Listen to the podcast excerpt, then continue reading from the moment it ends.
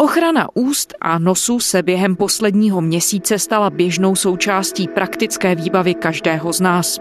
Roušky, masky a hlavně respirátory pro profese nejblíže koronaviru už se podařilo dostat z kategorie nedostupného zboží. Stát, který je zodpovědný za jejich nákup a distribuci, vydal na jejich pořízení v minulých týdnech miliardy korun. Kolegyně Dominika Kubištová ze serveru iRozhlas porovnala nákupy jednotlivých ministerstev a zjistila, že během jediného dne se částky za pořízené respirátory lišily až ve stovkách korun. Proč se ceny tak dramaticky hýbaly? Které úřady se chovaly hospodárně? A proč jiné nakupovaly dráž? Je pondělí 20. dubna, tady je Lenka Kabrhelová a Vinohradská 12, spravodajský podcast Českého rozhlasu. Dominiko, vy jste zjistili poměrně dramatické rozdíly v cenách nákupu respirátorů mezi dvěma různými ministerstvy. Můžeš na úvod říct, proč jste si vybrali právě tohle téma, proč jste se začali zabývat eh, koupí a prodejem respirátorů. Co vás na tom zaujalo? Tak my jsme o tom už přemýšleli díl, protože vlastně ve veřejném prostoru se o tom hodně mluví, o tom, jaké ty nákupy byly, jaké byly rozdíly mezi těmi ministerstvy. Ale co nás na to navedlo minulý týden, bylo to, když jsem mluvila se zástupcem Asociace pohřebních služeb a ten jsem jen tak na okraj zmínil, že vlastně ceny těch respirátorů i roušek v poslední době klesají a že by vlastně byli schopní i oni teď nakupovat podobné ochranné pomůcky. A tak vlastně z toho vzešla taková myšlenka, jestli by nebylo dobré vlastně celkové ty nákupy ukázat nějak v datech, nějak vizuálně. A tak jsme na tom začali spolupracovat s kolegy z datového oddělení, a chtěli jsme vlastně ukázat, jak se ta cena během toho měsíce a půl, než ta krize začala, vyvíjela. Královéhradecký kraj v tíživé situaci nedostatku ochranných prostředků objednal 200 tisíc respirátorů ze Spojených států za cenu několikanásobně vyšší než je obvyklá. V souvislosti s takzvaným koronavirem nakoupí Ústecký kraj tisíce respirátorů. Respirátory poskytne i praktickým lékařům. Jedním ze symbolů toho, jak situaci kolem koronaviru vnímají lidi v Česku, se staly roušky a respirátory. V obchodech ani těch internetových už prakticky nejsou a s jejich scháněním mají potíže i lékaři. Dobrý den, prodáte mi respirátor? Respirátor. Dobrý den, prodáme, ale už jich nemáme moc. Máme tak posledních pět kusů respirátorů. Dřív se dal koupit kolem 30 korun, tenhle ten přímo, a dneska už se prodávají 700 až 1000 korun. Radiožurnál vypátral prodejce předražených respirátorů proti koronaviru. Někteří požadují za jeden kus až 5000 korun. Nedávno přitom stejné typy stály maximálně 100 korun. A když jsme na tom pak začali pracovat, tak jsme zjistili, že sehnat ceny roušek jednotlivých ministerstev jde vlastně jenom u dvou. U ministerstva vnitra a ministerstva zdravotnictví. Takže jsme se potom vlastně rozhodli, že ten článek bude jenom o respirátorech, o těch třech druzích nejznámějších, které se sem dováží, to znamená FFP1, 2 a 3, které se vlastně musí dostávat nejen ke zdravotníkům, tak jak je nám to všem známé, ale třeba i k pohřebním službám, k hasičům, k policistům, tedy vlastně k těm nejpotřebnějším v rámci téhleté krize. Ty si tedy nakonec podrobně srovnávala všechny nákupy za poslední týdny a měsíce společně právě s kolegy z datového oddělení i rozhlasu.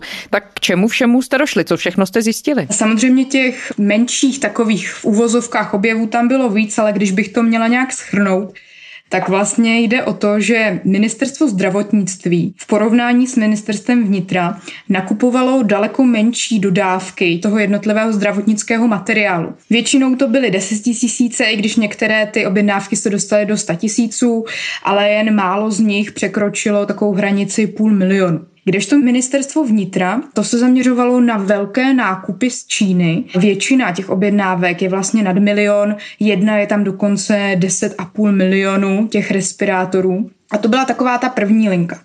A druhá věc, kterou jsme tam zjistili z těch jednotlivých dat, je, že skutečně, jak se říkalo v médiích, do Česka proudí miliony ochranných pomůcek z Číny. V průměru s nimi přiletí 9 letadel týdně. Na palubě jsou roušky, respirátory i další materiál, který nakupují jak ministerstvo vnitra, tak taky rezort zdravotnictví. Jeden za ně platí ale dvakrát tolik než ten druhý. Ministerstvo zdravotnictví nakupovalo výrazně dráž než ministerstvo vnitra. Takovým příkladem za všechny tam může být nákup nákup hnedka na začátku té krize, kdy vlastně ministerstvo zdravotnictví nakoupilo respirátory FFP2 za 349 korun za kus a hned o dva dny později, 15. března, ministerstvo vnitra nakoupilo respirátory stejné třídy jen za 55 korun za kus. Takže skoro 300 korun rozdíl během dvou dnů. Mm-hmm, je to tak. Ty nákupy teda samozřejmě jsou rozdílné i co se týče toho výrobce. Vlastně ten první nákup ministerstva zdravotnictví, ten byl od české firmy Batist Medical, kdežto ten druhý nákup, ten právě pocházel z těch čínských dodávek. Mm-hmm, takže se potom tady dá vystupovat i nějaká geografická odlišnost v těch cenách a v tom, jakým způsobem to fungovalo. Rozhodně to je asi všeobecně známá věc, že ty dodávky z Číny jsou prostě řádově levnější než ty české dodávky, kterých je poměrně málo a samozřejmě ty evropské. Pojďme, Dominiko, říct, z jakých informací a podkladů si vlastně tedy vycházela. Můžeme popsat, jaká data jsou dostupná a co třeba i dostupné nebylo, jak vlastně v tuhle chvíli toho nouzového stavu je složité se k něčemu dopátrat. Data, která jsme používali, vlastně takováhle, která tam jsou schrnutá, dostupná nejsou. My jsme museli spojit několik věcí. Byly to zejména dvě tabulky. Jedna patří k ministerstvu zdravotnictví, druhá k ministerstvu vnitra a v nich jsou jednotlivé nákupy. Je v nich zaneseno, kolik těch respirátorů koupili, ale i dalších ochranných pomůcek, za kolik peněz, jaká je jednotková cena bez DPH a podobně. Další důležitý zdroj pro nás byl registru smluv, kde už jsou některé ty smlouvy zanesené a potom Národní elektronický nástroj NEN, který používá ministerstvo vnitra momentálně vlastně místo registru smluv a zanáší tam ty jednotlivé nákupy. V druhé té části, kde se zaměřujeme i na ministerstvo obrany a potom na ministerstvo zahraničních věcí a kraje, tak tam nám hodně pomohla tabulka, kterou už během té krize stihl sestavit hlídač státu a v ní jsou vlastně uvedené všechny respirátory, které už jsou zanesené v registru smluv, všechny ty nákupy těch respirátorů. A můžeme prosím připomenout, co je hlídač státu, o jaký projekt jde? Hlídač státu je projekt Michala Bláhy. Lze tam dohledat vlastně nejrůznější veřejné informace, právě ty smlouvy a je to takový praktický nástroj pro novináře, kteří se chtějí zorientovat v nějakých těch veřejných zakázkách nebo smlouvách. Můžete si tam vyfiltrovat například podle podniků, jaké udělali nákupy, s kým obchodovali a podobně. A Dominiko, víme, jak spolehlivé ty údaje serverů hlídač státu jsou? No, já jsem se o tom bavila s Michalem Bláhou a on sám mi říkal, že u některých těch smluv není vlastně jasná částka, třeba za kterou ty respirátory koupili a že si ji museli dovolávat a že nemusí ty data být úplně přesná. Taky během toho, jak jsme to rozšeršovali a jak jsme ten článek psali, jsme se dozvěděli i pár zajímavých informací, jakože některé ty smlouvy sice byly podepsané a jsou vložené do registru smluv, ale vlastně ty firmy nakonec nebyly schopné ty ochranné pomůcky dodat a z toho důvodu ta smlouva byla zpětně zrušena a například kraje nebo dopravní podnik za ně ve výsledku nic nezaplatili. On totiž ten dopravní podnik třeba z té tabulky hlídače státu vychází dobře. Ten totiž na začátku března 4.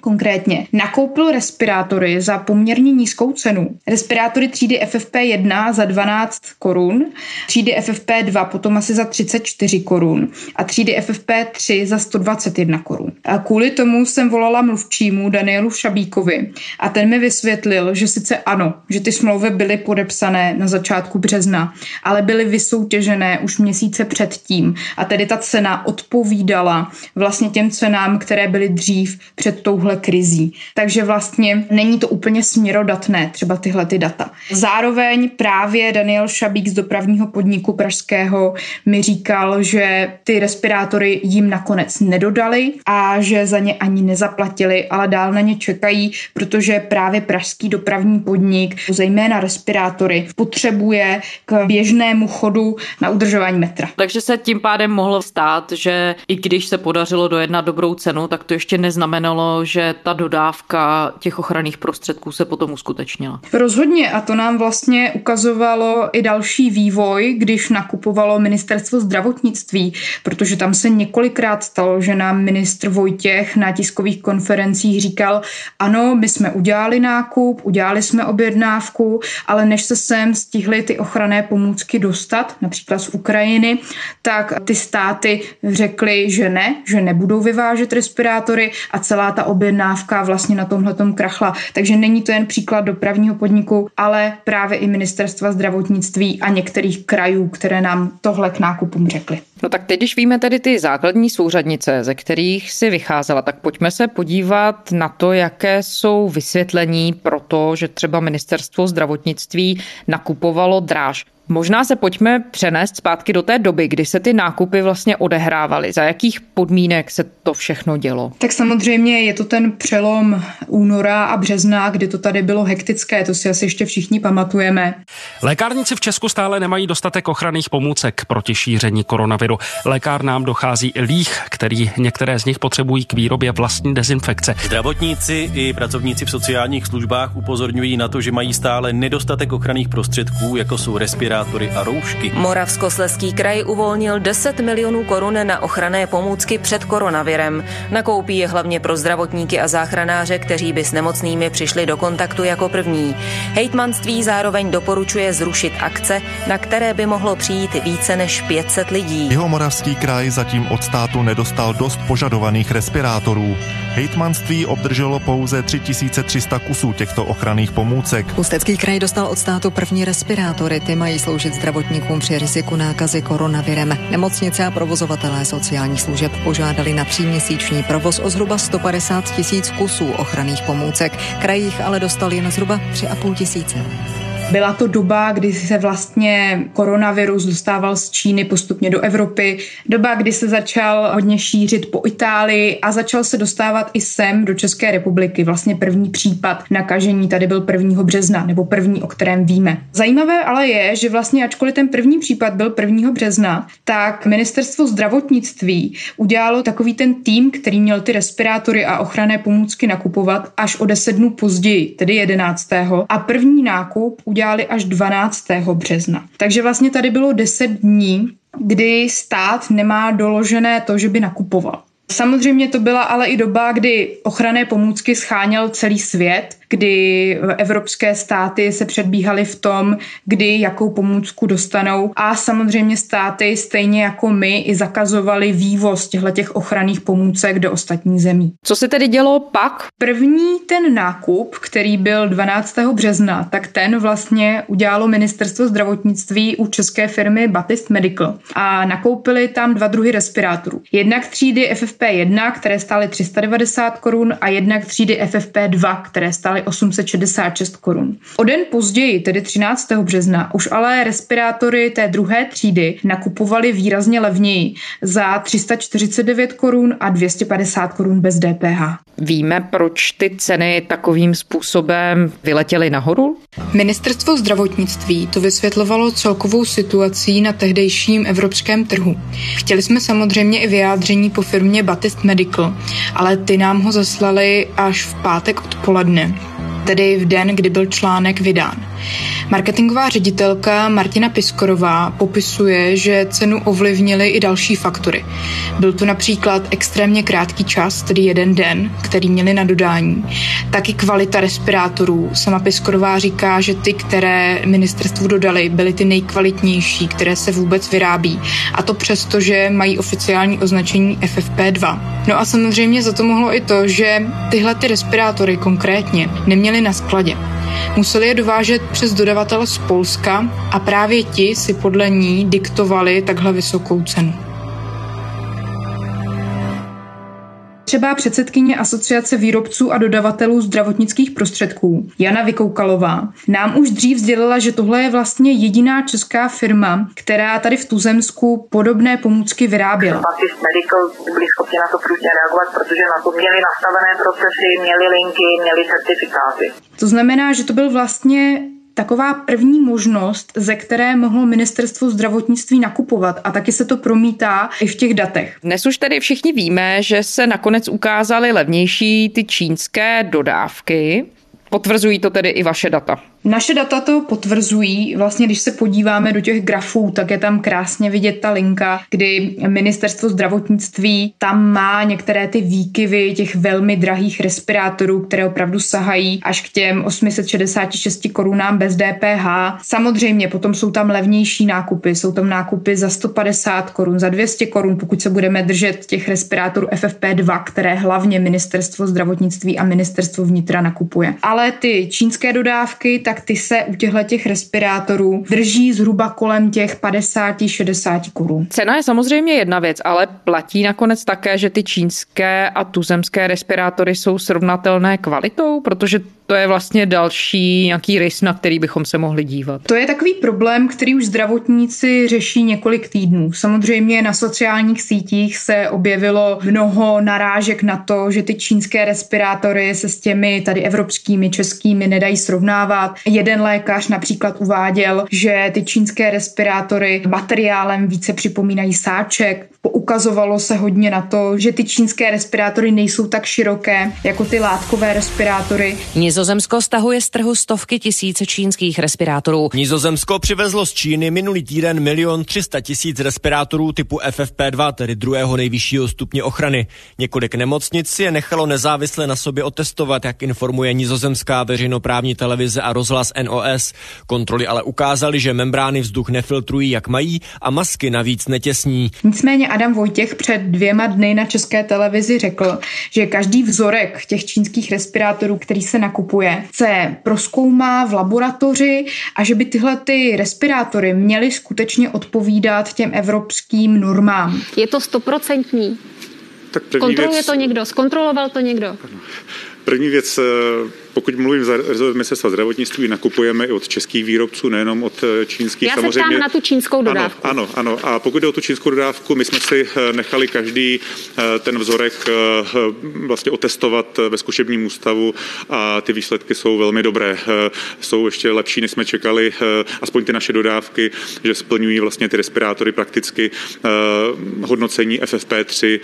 Takže myslím si, že za nás, za rezort zdravotnictví mohu garantovat, že ty výrobky, které nakupujeme, eh, jsou kvalitní. Jsou to vlastně čínské respirátory s normou GB2626 a ty zhruba odpovídají právě těm našim respirátorům FFP2. Jsou tedy vhodné zejména pro hasiče, pro policisty, pro praktické dětské lékaře. Není to ta norma, která by byla potřeba pro eh, lékaře, kteří se opravdu starají o ty nakažené nemocí COVID-19. A Dominiko, jak vysvětluje ministr Vojtěch, že jeho rezort tedy nakupoval ty ochranné pomůcky o tolik dráž? Nám to vysvětloval mluvčí ministerstva zdravotnictví Martin Novotný, který nám napsal, že situace na trhu na přelomu toho února a března a potom zhruba do té poloviny března byla složitá. Snažili se samozřejmě ochranné pomůcky nakoupit všechny evropské země, samozřejmě stále potřebovala Čína, začínalo je potřebovat USA a podobně. A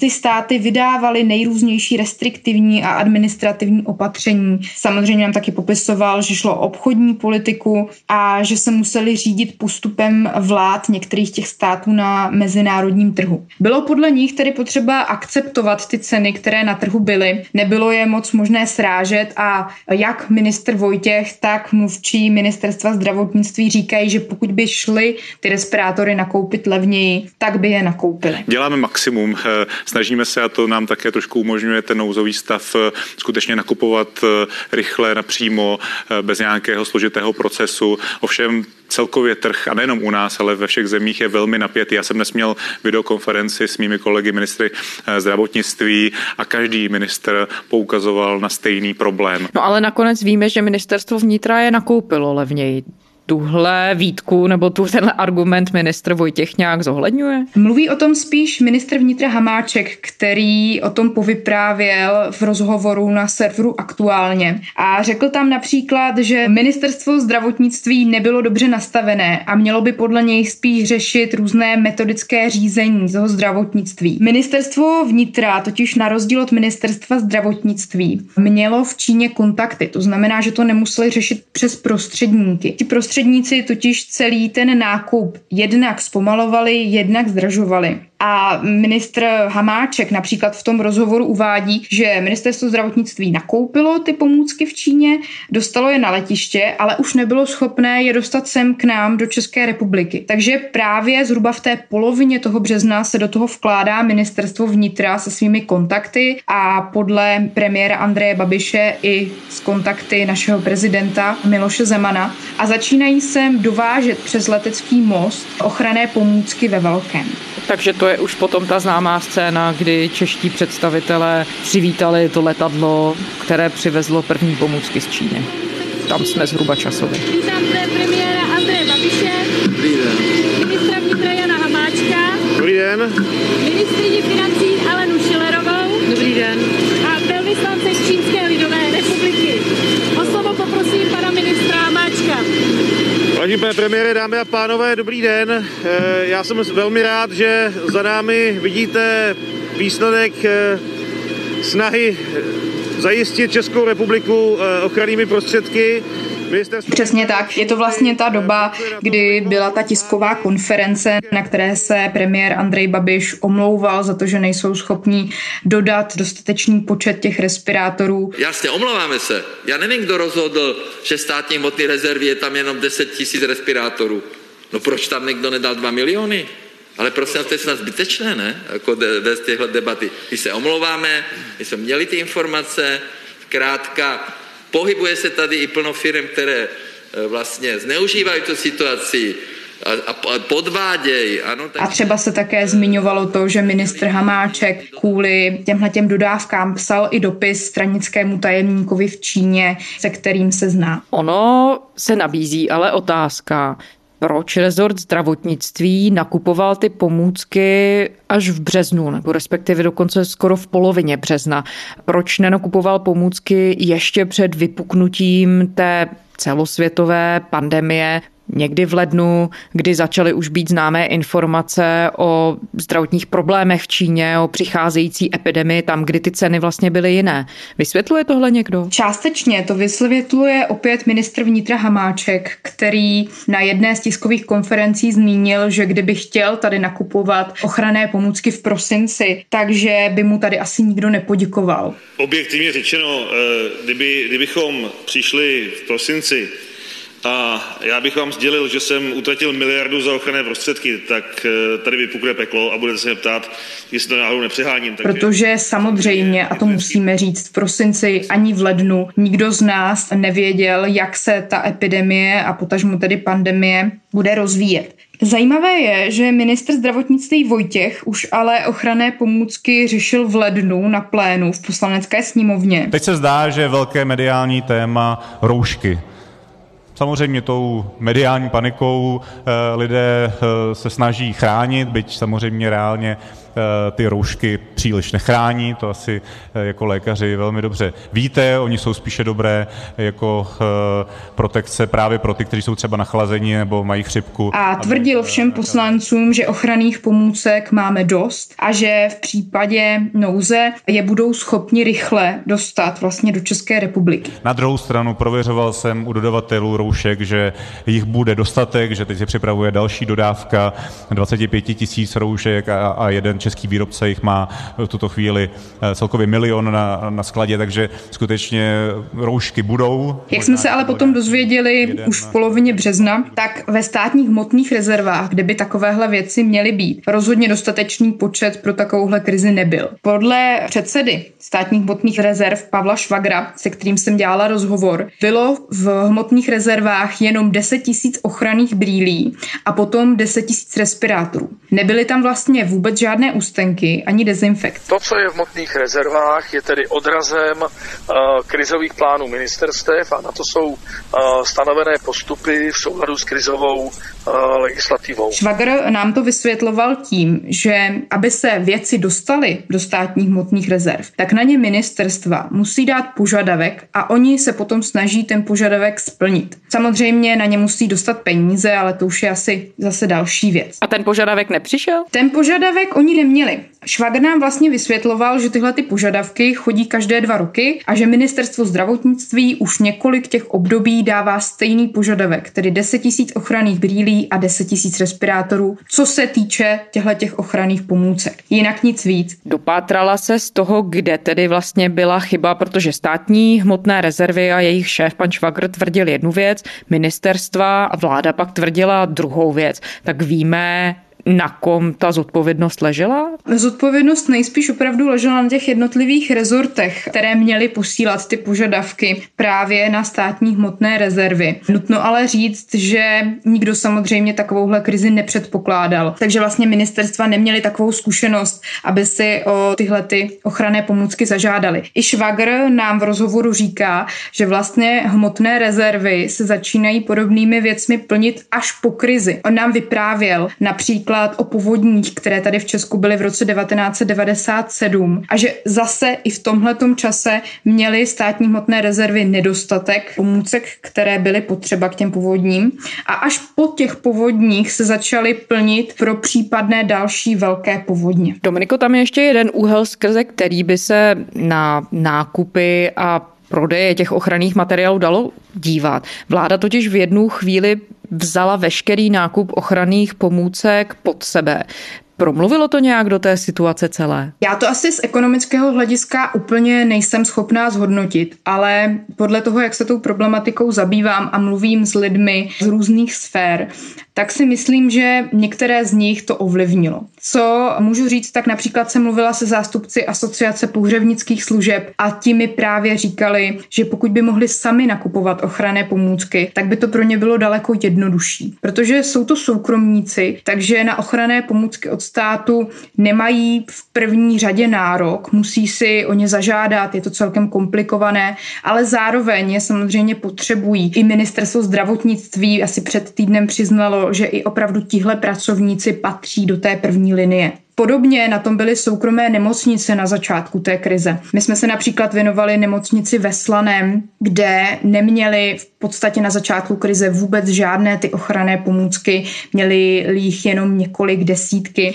a museli si šít roušky z různých hader a podobně. Tahle ta situace už se zlepšila, samozřejmě ochranné pomůcky se už teď dostávají i do těch soukromých nemocnic, dostávají se pomalu k praktickým, k dětským lékařům, ale na začátku té krize to bylo takové rozhodnutí, které mnohé ty subjekty, které nebyly považovány za to, že jsou v první linii, mohla dost ovlivnit. Mm-hmm. No a když se tedy vrátíme, když se zase povzneseme u tu jednu úroveň tedy výš a podíváme se na ta data, tak z toho všeho, kdo vlastně vychází tedy jako nejhospodárnější správce státních peněz?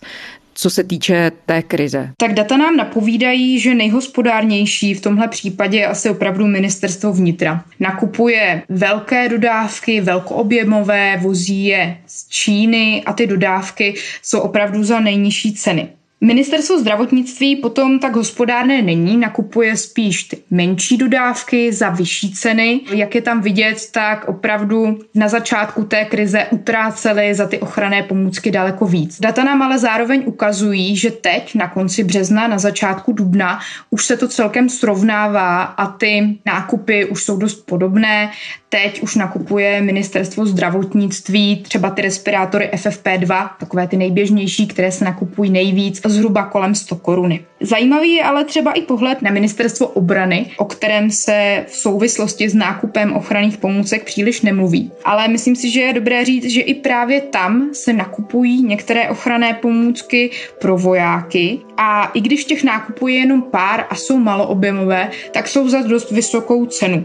Tam vlastně ty ochranné pomůcky jsou zhruba kolem 300 korun za jeden respirátor a zase to bylo ale zhruba v té polovině března. Marek Vala z tiskového oddělení nám to vysvětloval obdobně jako zástupci ministerstva zdravotnictví, že v té době byly tyhle ceny na trhu a oni potřebovali vybavit armádu, takže byli nuceni je za tyhle ty ceny nakoupit. Dominika Kubištová, reportérka serveru iRozhlas.cz. Dominiko, díky. Taky děkuju. To byla pondělní Vinohradská 12. Všechny naše díly najdete na serveru iRozhlas.cz a také v podcastových aplikacích. Psát nám můžete na adresu vinohradská12 zavináč rozhlas.cz. Těšíme se zítra.